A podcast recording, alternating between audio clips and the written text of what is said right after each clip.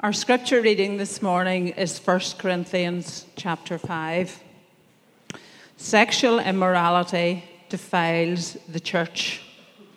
It is actually reported that there is sexual immorality among you, and of a kind that is not tolerated even among pagans.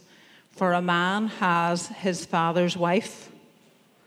And you are arrogant. Ought you not rather to mourn? Let him who has done this be removed from among you. For though absent in body, I am present in spirit. And as if present, I have already pronounced judgment on the one who did such a thing.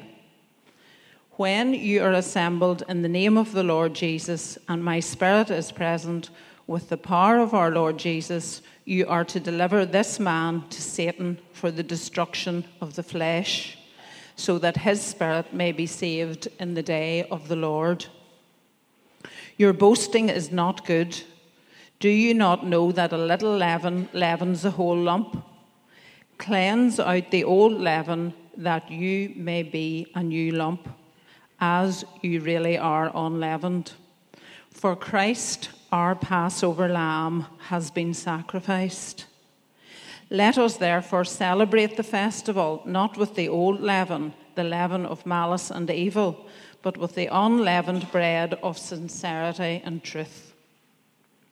I wrote to you in my letter not to associate with sexually immoral people, not at all meaning the sexually immoral of this world, or the greedy and swindlers or idolaters, since then you would need to go out of the world. But now I am writing to you not to associate with anyone who bears the name of brother if he is guilty of sexual immorality or greed, or is an idolater, reviler, drunkard, or swindler, not even to eat with such a one.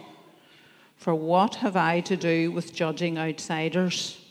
Is it not those inside the church whom you are to judge? God judges those outside. Purge the evil person from among you. This is the word of the Lord. All right, well, that's a cheerful passage this morning. Let's get stuck in. We're going to purge people. We're going to like have flesh be destroyed. We're going to offer people up to Satan. Awesome. Um, uh, this is why we kind of teach the Bible the way we do. We just kind of work through chapter by chapter. Otherwise, these are probably chapters you'd be like, eh, let's find something else uh, to teach on this morning. But I'm actually uh, really, uh, I, I, I, was actually looking forward to this morning because it's a really important passage. Um, the passage this morning, whilst the context is kind of sexual immorality, uh, the main thrust of this passage isn't looking at sexual sin. Um, so we'll look at that later. That, that does come up um, in a few weeks. Uh, so we'll focus more on that then. But this morning really is about uh, what we would call church discipline. Again, a cheerful uh, subject that we're all looking forward to uh, hearing about this morning.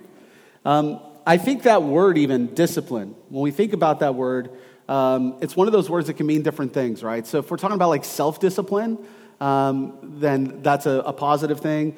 Uh, we're trying to bring ourselves into line with a certain standard to achieve a long term goal. Um, so you might have self disciplined and healthy eating or establishing new patterns in your life. Uh, earning a degree takes self discipline. All these things, self discipline. We like self discipline uh, in that sense. Uh, we even use the term discipline to, to talk about different branches of knowledge or fields of study, right? Uh, so you might be in the, in the discipline of medicine or discipline of education, whatever it is. Uh, and we call it that because it takes sustained focus, it takes hard work, self discipline to be able to grasp those things. But then there's the kind of discipline um, that our kind of sinful nature bristles against, right? This discipline by an external force outside of ourselves. And it usually stirs up negative connotations of maybe vindictiveness or judgmentalism uh, in those kind of ways. Um, but if you were paying attention to the text as Sharon read it for us, this is precisely what biblical church discipline is not. Um, this isn't vindictiveness, it's not uh, uh, judgmentalism. Um, I think a lot of the times we hear about church discipline and we uh, bristle, um, we think of it negatively as is because of kind of our rampant individualism in the West. Um, we see ourselves as autonomous people. Jonathan Leeman um, says it this way He says, For the average person in Western culture today, every attachment is negotiable. We are all free agents, and every relationship and life station is a contract that can be renegotiated or canceled. Whether we're dealing with the government, the parents, uh, the spouse, the salesman, the boss, the ballot box, the courtroom, judge, and of course, the local church. I am principally obligated to myself and maximize my own life, liberty, and the pursuit of happiness. I retain power to veto everything. And that's a pretty good description of kind of how we, uh, if we're honest, kind of live our lives in the West a lot of times. Every attachment that we attach ourselves to is negotiable. Uh, and if it starts to uh, be unenjoyable or we don't really like the terms of that, we kind of veto that, cancel it, and we move on to something else. Um, and so when we think about discipline in that kind of sense, um, sometimes we can kind of get a little bit squeamish, especially when we think about church discipline. And that might be because you've experienced that in a negative way in the past. Um, no doubt uh, the church has, has uh, messed that up and have, have done those things poorly in the past. Um, but we don't want to overreact to past mistakes. We want to look at what does Jesus actually command us to, uh, to be as his people? How are we to be as his people? And to uh, press into that. When we really think about disciplinary action, um, we welcome that um, in other kind of contexts, don't we? Think about if you were going to a university and it takes that kind of self discipline to earn that degree. Um, but if you found out that another person um, earned a degree by cheating and plagiarism and then earned the same degree that you did um, without that kind of hard work, you would want the university to exercise disciplinary action, right? You'd want, you would want that person um, to experience kind of punitive recourse. In the workplace, um, if there's inappropriate behavior that's going on in your workplace, uh, maybe you're being bullied, maybe you're being, um, you know, uh, there's uh, harassment uh, that, that's happening. You would want your workplace to, to have disciplinary action on that person, right? We expect a certain kind of professionalism and decorum within our workplaces. Um, and it's the same within the church, isn't it? Um, especially now. I think, I think we live in a certain kind of period of time um, where, especially uh, with social media, we're much more aware of abuse that happens in the church. Um, and we're much more aware of, bu- of, abuse that's been overlooked in the church. Um, you don't have to look far. We, right here in our, in, our own, um, in our own country, that's happened over and over again, right?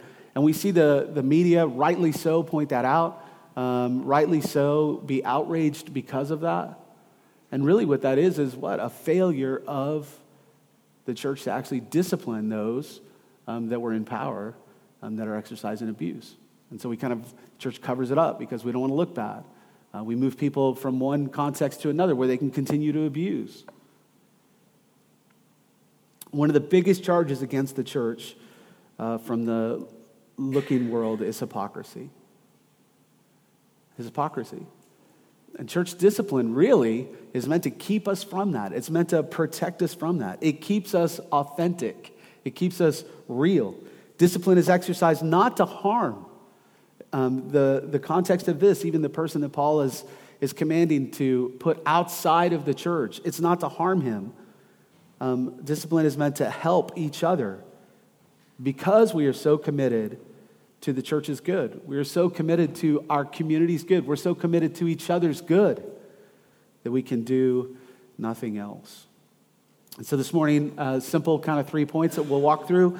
In some ways, this is a pretty straightforward um, text. It, it really um, is how we, uh, how do we think about it? How do we uh, apply this? And so we're going to look at the grounds for discipline, the goal of discipline, and the grace and discipline, and then um, we'll be done. So let's look at the first one, this, the grounds for discipline. Uh, in which ways are we supposed to kind of exercise discipline? And, and in this case, it's in the first couple verses. It's actually reported that there's sexual immorality among you, and a kind that's not even tolerated among the pagans. He's like, listen, I know we Christians have a, have, have a pretty like strict sexual ethic, but even the pagans are like, yo, that's wild. So there's this uh, kind of incestuous type relationship that's happening here. It's a man who's has his father's wife. That uh, this idea of having um, in the scripture or knowing someone, he's in a he's in an ongoing sexual relationship with her um, in this, and so he. The fact that it's his father's wife, this is more than likely his stepmother. It's not his actual um, blood mother um, within that. But even so, in, in that day, um, even the pagans are like, hey, that's a bit, that's a step too far. Um, and, and we'll see in a second, like the pagans didn't have a very high se- sexual ethic uh, at the time. Um, the context that we see this happening in um, is, is in verse 2 as well. He says, And you're arrogant. He's like, and hey, you're just like openly arrogant about this situation. Rather, you should be in mourning um, as if like someone has, has died. It, it should grieve us at that kind of level. Let him who has done this be removed from among you. And the context of the Corinthians at this time um, is a different kind of culture than ours.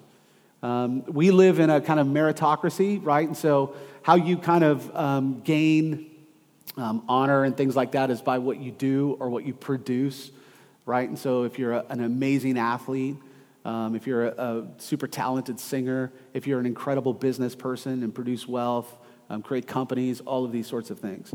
But back then, as it is with still cultures in the Middle East and in, and in the East, it was much more of an honor and shame kind of culture. There were things that you could do to kind of garner honor um, within the culture and things that you could do that would take that away or to be shamed. And in this culture, um, particularly for men, they could do hardly anything sexually that would bring them shame, right? So there was uh, a saying kind of in the Corinthian culture mistresses were for pleasure, concubines for the daily care of the body, and wives to bear legitimate children. And that was just openly accepted. So you could have, as a man, you could have all kinds of different sexual relationships, and none of that would bring you shame. So now our culture still is moving kind of away from, um, we've kind of we have a Judeo Christian kind of ethic um, that has kind of shaped Western culture. We're moving away from that again, kind of going back to, uh, to this. But um, it wasn't that long ago with even like adultery carried a little bit of shame, right? You wouldn't want to just be openly known um, in that kind of way. That might have changed some. Women could be shamed. And so if you were a wife, um, you were expected to be faithful to your husband because it was your job to bear him legitimate children. Women excited about that uh, back then? Aren't, aren't, you glad for a Judeo sexual ethic, a Christian sexual ethic these days? Uh, it's not a bad thing, is it? So they, they don't have this sexual ethic uh, that, we, that we have. Um, this, this word that he uses for sexual immorality is this Greek word porneia. It's where we get our kind of word pornography uh, from. It, it, it's a sexual immorality, sexual misconduct. But non Christians didn't really see, these, see most sexual activity as immoral. So visiting prostitutes wasn't immoral, having a mistress wasn't immoral. Um, as a man, that wouldn't bring you any kind of shame. You could just openly do that and it wasn't a big deal.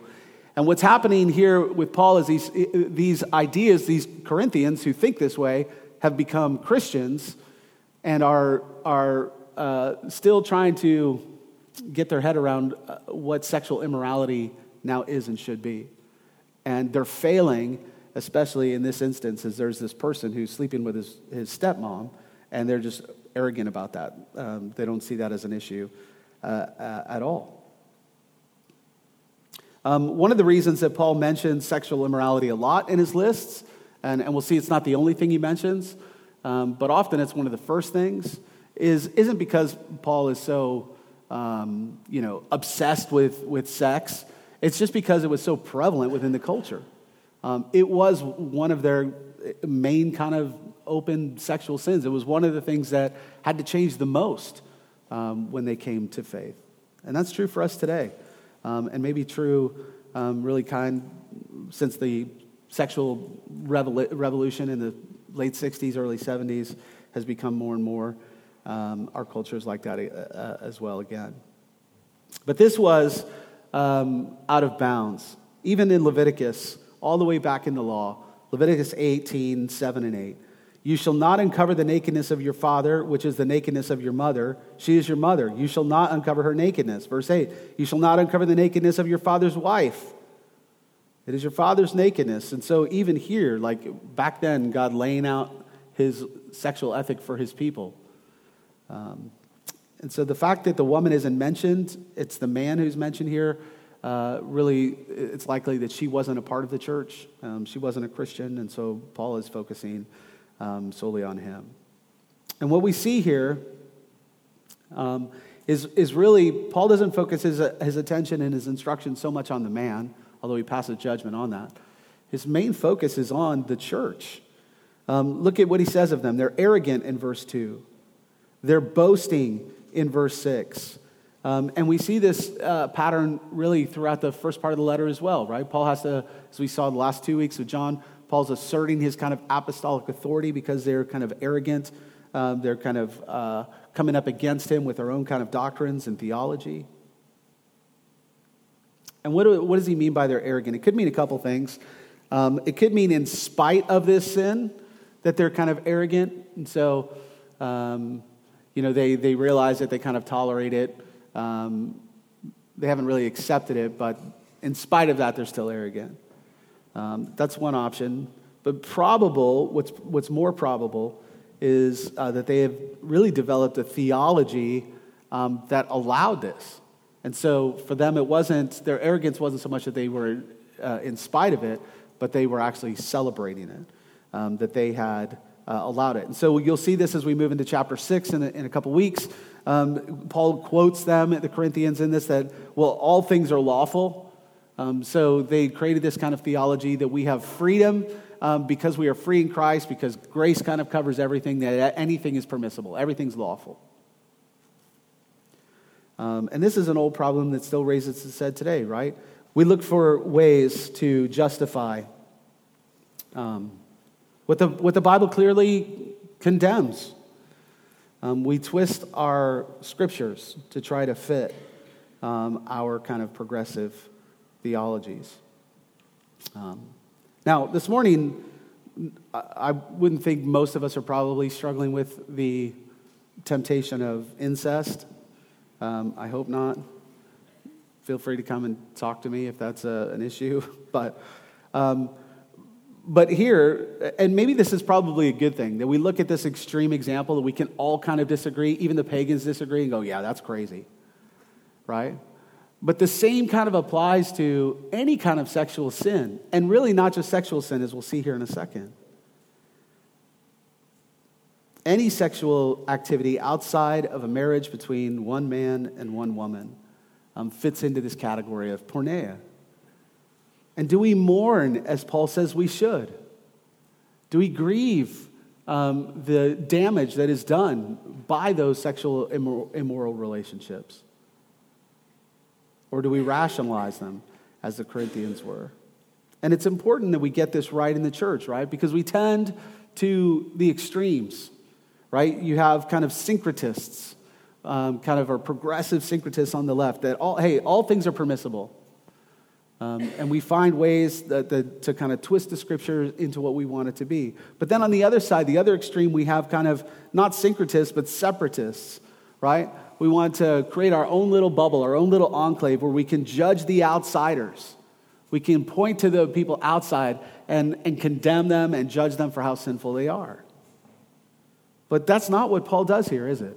Look at verse 9. I wrote to you in my letter, this is his first letter. So 1 Corinthians that we have is really his second letter to them. So this is his second letter. He's responding to some of the questions. He says, I wrote to you in his first letter not to associate with sexual immoral people. Not at all meaning the sexual immoral of the world, that is outside the church. Or, not just sexually immoral, the greedy and swindlers or idolaters. Why? Because then you would have to go outside the world. You'd have to create a, a, a hermetically sealed kind of community that has no interaction with the outside. But I am writing to you not to associate with anyone who bears the name of brother, those who claim to be Christians,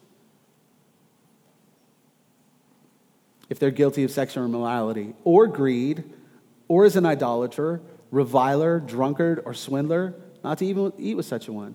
For what do I have to do with judging outsiders? Is it not those inside the church whom you are to judge? God judges those on the outside. Purge the evil among you. Paul says we're to welcome and love the outsider, those that are outside of the church, non Christians. So if you're here this morning, you're not a Christian, um, you're very welcome. We're not here to judge you in the same way that we are to hold each other to the standard that we've agreed to as believers. All Christians are called to live a life of holiness and of ongoing repentance. Why? Because it's the message of the gospel that we have grace. Do you remember Jesus um, when the Jews set a trap and they bring this woman who's caught in adultery. Notice they don't bring the man. They bring the woman, and, and she's undressed um, in a shameful state before Jesus. And they're like, All right, Jesus, do your thing. Judge her. And what does he say?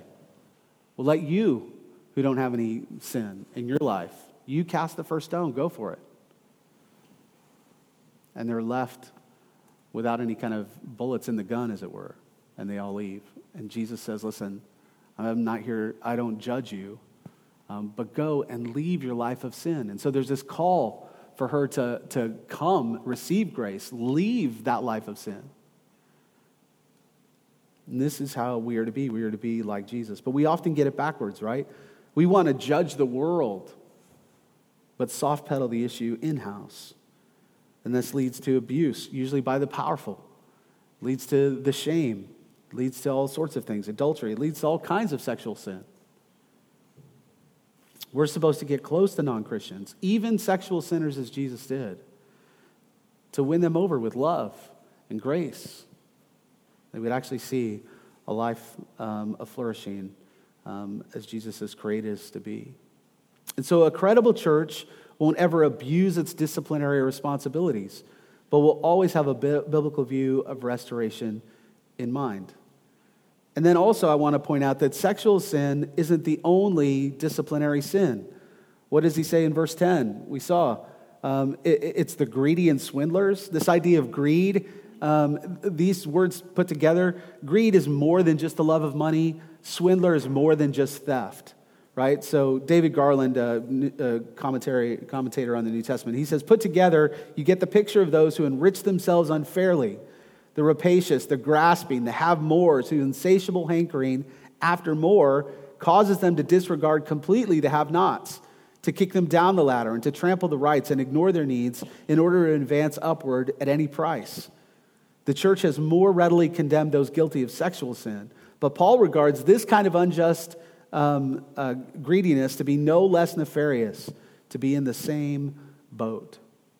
So, how Christians handle sex, handle sex is absolutely important. It is, but it's not exclusively so. Christians are to fight un- unceasingly for justice just as much as they do for sexual purity. And if we did that, how much more faithful would we be to our faith, and how much more credible would we be to the onlooking world?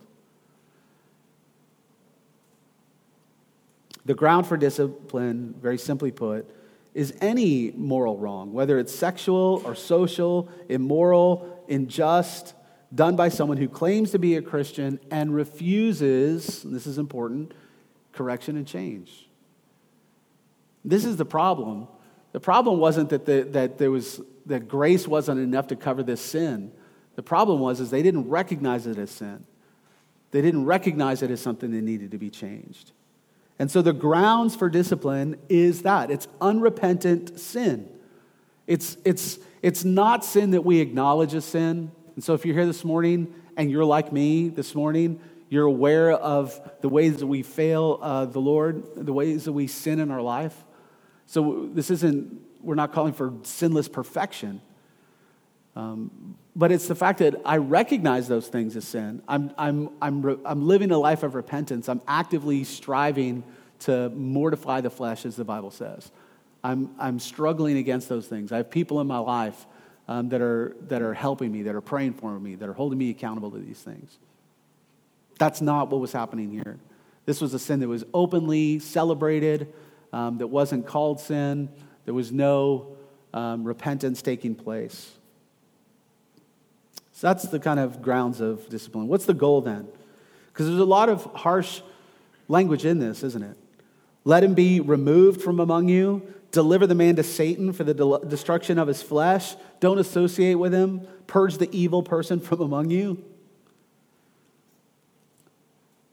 But if our first reaction is, wow, that's a bit harsh, it's probably because we've lost sight of what we've sung about this morning God's holiness. Do you remember Isaiah when he um, when he comes face to face with God? The words that he's hearing sung by the angelic beings that are there is holy, holy, holy. Holy, holy, holy is the Lord God Almighty. And what's Isaiah's response? I am a man of unclean lips, he says. Immediately he recognizes the weight of his sin. He says, I am a man of unclean lips, and I am of a people that is unclean. He's immediately aware of his sin. Everybody else, when they come into contact with God, falls down on their face. They know their unworthiness. And Isaiah is going to be commissioned as a prophet. He's going to be sent out. But first, he's cleansed with fire from his sin. His sin is, is dealt with, it's acknowledged that's there. Church discipline is really just assuring the normal consequences of what is supposed to be uh, the norm for God's holy people. We are ambassadors, as, as Peter says, representing a holy God. We are to be a holy people. The actual word church, um, we get it from this Greek word, which means to be called out, to be separated from. We are to be different. We're to be markedly different from the rest of the world around us. That doesn't mean that we do it, that we're perfect in that representation, but it should mean that we are striving for that. So, what is this kind of um, goal then? We see in verses 4 and 5. When you are assembled in the name of the Lord Jesus, and my spirit is present with the power of our Lord Jesus, you are to deliver this man to Satan for the destruction of his flesh, so that his spirit might be saved in the day of the Lord. So Paul says, when you're together, the Spirit is present. He says, My Spirit's there, this apostolic authority. So even though I'm not there in person, this letter, because he knew this letter would be read out to the whole church, he's like, it's, My authority is there, it's present. Um, and there's a few things that I want us to make sure that we're clear on here and we don't, um, we're not importing our kind of view into. So he says the, the word uh, separate him, why? For the destruction of his flesh that his spirit might be saved. So when he talks about his flesh, he's not talking about his physical body. He's not saying separate him out so that he'll be killed. His flesh is his sinful nature, his desires, the carnal kind of flesh that we have, this stubborn, sinful orientation. His flesh is the settled, re- resolved opposition to correction and change. That's what needs to be destroyed. We should listen to correction from our brothers and sisters. More than listen, we should invite it. We should welcome that, right? That's why we break our church into smaller kind of groups um, with missional communities, people that you can be known, that can know you, that can see your life close up, core groups. And we ignore that to our own peril. This is meant, this separating him out is, is, is meant to wake him up from his spiritual kind of amnesia. What the church isn't just saying is, hey, what you're doing isn't a good idea what you're doing, I don't think, is, is very smart or wise. What the church is saying when it separates him out is listen, if this doesn't change, we fear for your soul. We fear that, you, that the Spirit isn't actually present in you. There doesn't seem to be any kind of uh, conviction and change that's happening in our life. And so the goal isn't condemnation, the goal is restoration. It's to bring him back into the community. Um, turn to Matthew chapter 18, because um, what we also need to see is what Paul is describing here is really the last step in a longer process. It's the last step in a, in a longer process. So we don't start with, hey, I see some sin in your life, you're out, right? It's a longer process. Look at uh, verse, uh, Matthew 18, verse 15. This is Jesus' instructions he says, If your brother sins against you, that's brother, sister, sins against you, go and tell him his fault between you and him alone. Okay, so uh, someone sinned against you in the church, or you notice sin in their life in that sense, you're to go to them one on one, right? The, the goal isn't to openly shame people. The goal is restoration, that we are all walking in repentance. And so we should also welcome this in, our, in, in each other's lives as well, right? You should have people in your life um, that have permission Hey, if you see things in my life that you don't think are, are in line with the gospel, hey, I noticed, man, you, you're really harsh with your wife. I notice you're really short tempered with your kids. Is there something going on there? Is there, you know, what, what's happening here? That we have this kind of corrective. We do that one on one. But he says, if he listens to you, then what? You've gained your brother. And this is exactly what Paul's trying to, they're trying to gain this, this brother back. But if he does not listen, take one or two others along with you, that every charge may be established by the evidence of two or three witnesses. Okay, so it gets ratcheted up a little bit. Maybe bring a couple other people from your MC in, or other people that would know this person, other people that, hey, listen, we're, I was really serious. You didn't seem to take that serious. Like, we're really concerned uh, uh, here of what's going on. We want to see you walk in the fullness um, that, uh, that Christ has to offer us. If he refuses to listen to them, verse 17, tell it to the church. And if he refuses to listen even to the church, let him be to you as a Gentile and a tax collector, right? So he's no longer a brother. He's now to be treated like an outsider, like a Gentile or a tax collector. We'll come back to that here in a second. So we see this, what's described here in 1 Corinthians, is the very last step, or should be the last step why it isn't is because the church is failing to do their job. No one has confronted the man, and they're arrogant and they're kind of boasting about it. So not only do they not uh, confront him, um, they've just openly and widely accepted as, it, as if it is normal, as if it's normal kind of Christian practice. Paul is emphatic that it is not. Um, a couple other things to notice. In verse 11, you notice that he says, Don't even eat with them. This probably doesn't mean that you're to never eat with this person ever again, right? You're to treat this person like a tax collector. What did Jesus do with tax collectors? He ate with them, right? Why? Do you remember uh, the most famous uh, encounter he probably has with a tax collector is Zacchaeus? He actually goes to his house and he eats with Zacchaeus. Now, the, the point there isn't to affirm Zacchaeus' sin, to, to let everybody know that Zach, my man Zach is legit. It's to actually call him to repentance, and, that's exactly what happens. So much so that Zacchaeus leaves his ways and then pays back all of the people that he's wronged, um, more than he actually took away. So it, this probably doesn't mean that, that you're never to eat with them again. Again, this was so that they are to know that they're not receiving a particular kind of meal. Because the context here that we see the meal that he's probably referring to, that he is referring to, is the Lord's Supper. Now, again, for them, as we'll see as we move further into the book of 1 Corinthians, it wasn't how we do the Lord's Supper here, right? These people were meeting in homes, smaller house churches. It was an actual meal.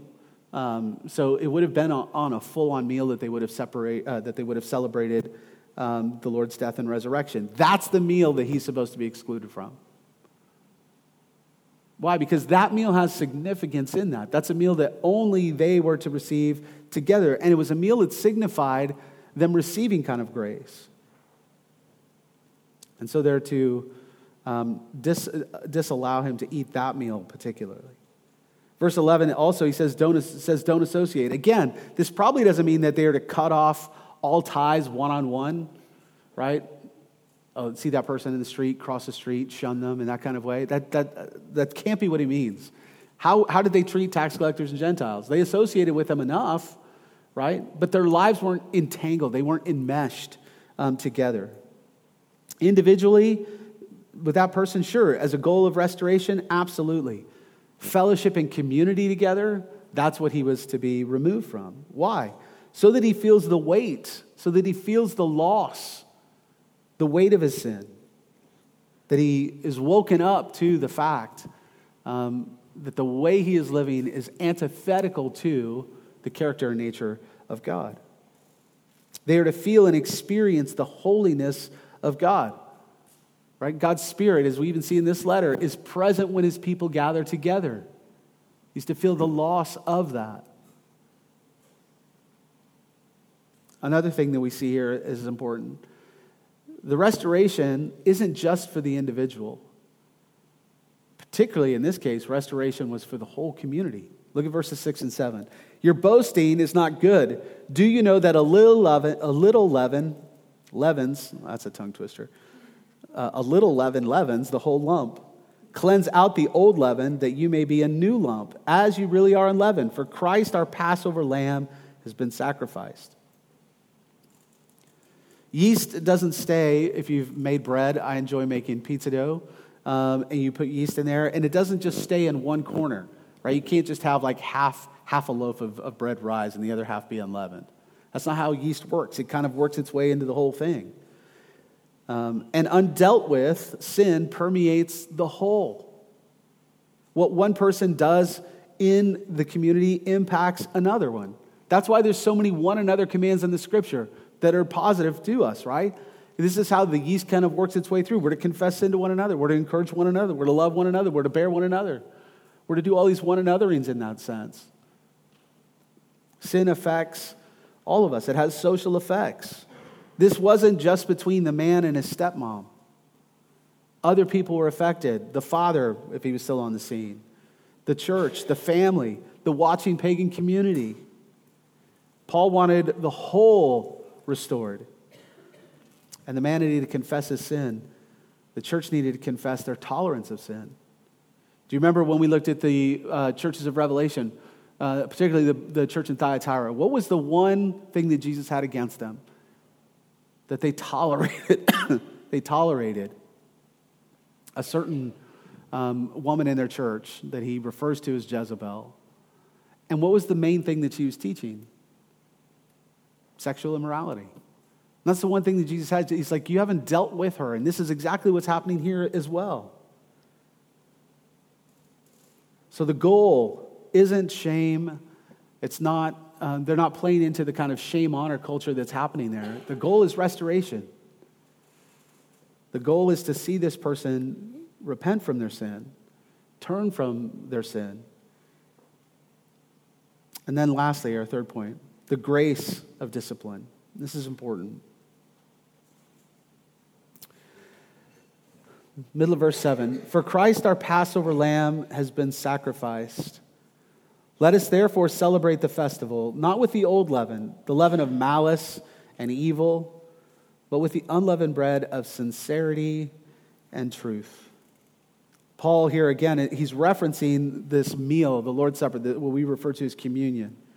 And the Lord's Supper is basically discipline in miniature form, week after week. One of its functions is to provide kind of mini spurts of warning every time we take the bread and the wine, which we'll do today. Paul, as we'll see um, in chapter 11 of this very letter, he's going to talk about uh, this more. He says, um, Let a person examine himself then. This is examining ourselves before we come to the meal. And so eat the bread and drink the cup. For if anyone who eats and drinks without discerning the body eats and drinks judgment on himself. This is exactly what's happening. He goes, You guys are just, you're not discerning what's going on in this meal. Um, just open, unrepentant, sexual, immoral people are just partaking of this meal. And look at the consequences that he says in verse 30. That is why many of you are weak and ill, and some have died. But if we judged ourselves truly, we would not be judged. But when we are judged by the Lord, we are disciplined so that we might not be condemned along with the world. Again, why, why does the Lord discipline us? He disciplines us to bring us back into fellowship with Him so that we don't or we're not condemned or we're not judged in the final judgment along with the world. We will all be disciplined by the Lord. It will either be corrective discipline as his children, or it will be punitive discipline as those that are outside of the family of God. And so a healthy church is a self correcting kind of ecosystem. Rather than exercising formal corrective discipline, we willingly submit to one another and we receive informal, um, formative discipline. We should regularly be admonishing one another, confessing our weaknesses, our struggles, our sins with one another. And in doing so, then, um, we receive as this kind of means of grace. We receive the community. We can come to the table not as perfect people, but we come to the, to the table as repenting people. Speaking truth and love to each other is admittedly uncomfortable right? No one likes to have those conversations. Um, I, have had to have some of those in my life. Um, Sue and I, um, just a few couple months ago, um, had to have one of those kind of conversations. And Sue's like, man, this is really hard, isn't it? And I said, well, it's not hard. It's just not, it's just not comfortable. It's not hard in the sense of like, I, I don't know what to say or I don't know what to do. It's not complicated. It's not hard in that sense, but man, it's uncomfortable. And it's not enjoyable. It's not something that we look forward to. But it is necessary. And it's necessary for a healthy church. We should hardly ever see this kind of formal, late stage discipline if there's a self correcting ecosystem of regular, gracious, invited, informal discipline um, happening uh, regularly. And that happens like not just with the church leaders, that should be happening in your core groups, in our MCs. That's why they're there. These are leading to lives of us walking in repentance. And this isn't. Um, any kind of like heavy shepherding, right? What did Jesus tell his disciples? Hey, you're not to like lord your authority over people. This isn't like witch hunt where we're like, okay, now who's who's sin? Who can I who can I have that conversation with? Right? If that's your attitude, you probably are the one that needs to have to have a, have a conversation with, right? This isn't some kind of like heavy shepherding, um, you know, hyper purity movement where we're looking for every little flaw in each other's lives. And so he says, listen, you're not to eat with this person. You're not to eat that meal with this person. Why? Because only the body of Christ is supposed to receive the body of Christ. That's why we fence the table every week. That's why we say things like, hey, if you're a believer, you're walking um, with Jesus, you're welcome to the table. If you're not a Christian, we'd ask you not to partake of this meal. Why? For these reasons right here. It's meant to be a celebration, a declaration of what God has done through his death and resurrection for his people. And we receive that as this means of grace. Communion is, it's a means of grace in that it wakes us up from our sleepy indifference, or at least it's supposed to. But it also empowers us as growing Christians. In verse 8, he says that we're to receive this, we're to, we're to celebrate this um, meal with sincerity and truth. Notice not perfection in truth, or none of us would come to the table. It's sincerity. I'm sincerely trying to walk with Jesus. I'm sincerely wrestling with sin. I'm not entreating that. And so we don't take communion lightly. But we take it as repentant sinners, needing grace once again. Um, if we are in Christ, we don't have to fear the ultimate judgment of God. God will discipline us, but he will not destroy us. Christ has absorbed the full and final judgment of God. We can embrace these kind of spurts of informal discipline because they are God's grace to us. They are preserving us from formal judgment knowing that we are secure in our union with Christ, and we partner together to live in deeper communion with Him. And so the church can strive to create this kind of edifying um, ecosystem where mutual correction is offered. It's not easy, it's not comfortable, but it is truthful and it's loving. It's a place where God's people are welcomed by grace, where we are sustained by grace. And even in the extreme case of formal discipline, it is that grace that calls that sinner home. We all need the Passover lamb. We all need Jesus crucified for our sins. It was his it was the blood of the lamb that they would post on the doorpost. It wasn't because they were perfect. Why did the Passover um, angel, the angel of death, pass over them? Because there was the blood of the lamb covering their house. That's the same for us. We will, we will escape final judgment. Not because we are perfect, not because we haven't sinned, but because of the blood of the Passover lamb. And we pursue that with sincerity and truth. It's not about being better than somebody else. There's no levels in the household of God. It's been said that the household of God is a one, one story house, right? So there's no penthouse where, you know, some people get to live up in this penthouse. There's just in and out. There's in the household of God, and there's outside the household of God. And it's only by grace that we are welcomed in. And if our relationship with the church isn't currently one where discipline can happen to us, um, so you're not a member of the church, then our relationship to the church is different than the ideal one laid out in Scripture. We should be a part of a church, like commit to one, going, you know what, I'm in. This is a place where, where I, I'll, I'll receive that kind of correction in my life. And it's a place that I'll offer that kind of correction um, to other people as well. So when a fellow believer lovingly confronts us that we see in Matthew 18, we should receive that for what it is a means of grace.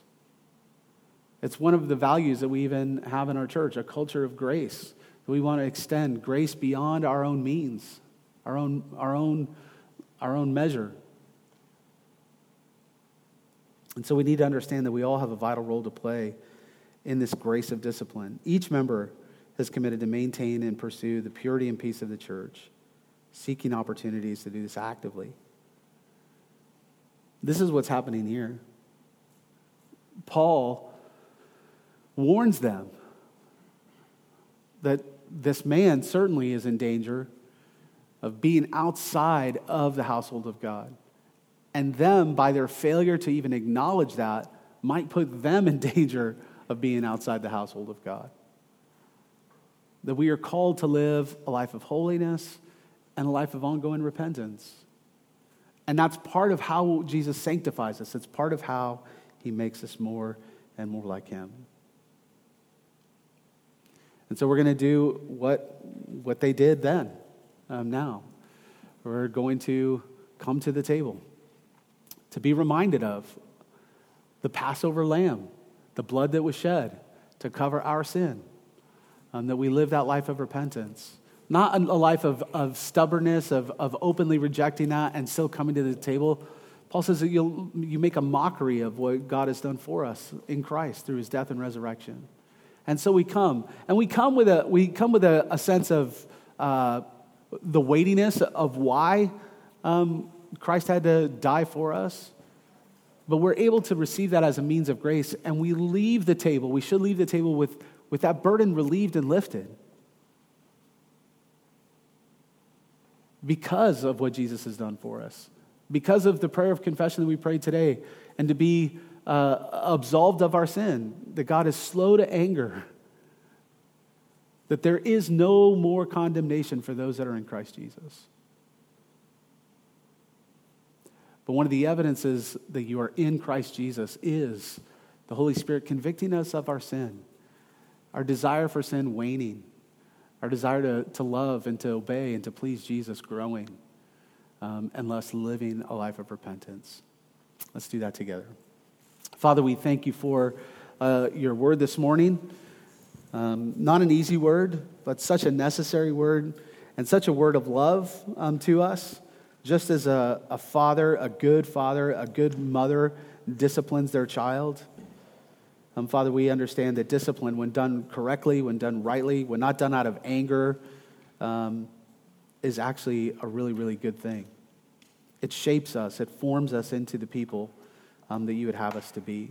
It keeps us um, from ruining our lives, it keeps us from heartache and from pain, it keeps us from hurting other people. Um, sin never stays within ourselves, it always ends up claiming other victims. And so, Father, I pray that um, you would help us to see the goodness in this this morning, uh, that you would help us to welcome this in our lives, um, that you would help us to um, be active, that we wouldn't just be passive in the church, um, but that we would love each other uh, enough to, to speak truth into our life. Father, that we would receive that as the means of grace that it is. Um, and so, Father, I pray, um, as we've prayed for unity in our church, and Father, I pray that it's not a shallow kind of unity. It's not a unity because we all kind of like the music here, we all kind of like certain things, but it's a, a deeper unity that goes um, into our desire to be like Jesus, to walk and practice the way of Jesus. And um, Father, that means that every single one of us, pastors, elders included here, is going to need to have uh, corrective discipline in our lives. And so, Father, I pray that your Spirit would grant us um, just a spirit of, of openness and welcome to that. Um, that we wouldn't have a spirit of judgmentalism, um, of, of trying to find faults. Um, Father, we know that love covers a multitude of sins, um, and yet um, we want to be obedient. We want to walk lives of holiness and repentance. And so, by your Spirit, would you help us do that even this morning? Um, and Father, I pray that as we come to the table now, as we receive um, bread and wine, your body broken for us, your blood shed for us, that we would feel that, that weight of our sin lifted this morning. Um, and that, that sense of lightness, that sense of, of walking in your grace, um, would just stir our affections, our desires for more of that, more than the pleasure that we get from sin. And Father, I pray that we would just see the pleasure that we get from that is so temporary and so fleeting. Um, whereas the pleasure that we have um, your hand, as the psalmist said, is pleasure forevermore. It's one that will never fade. Um, Father, may we taste and see that goodness even in the bread and wine this morning. Ask this in your name.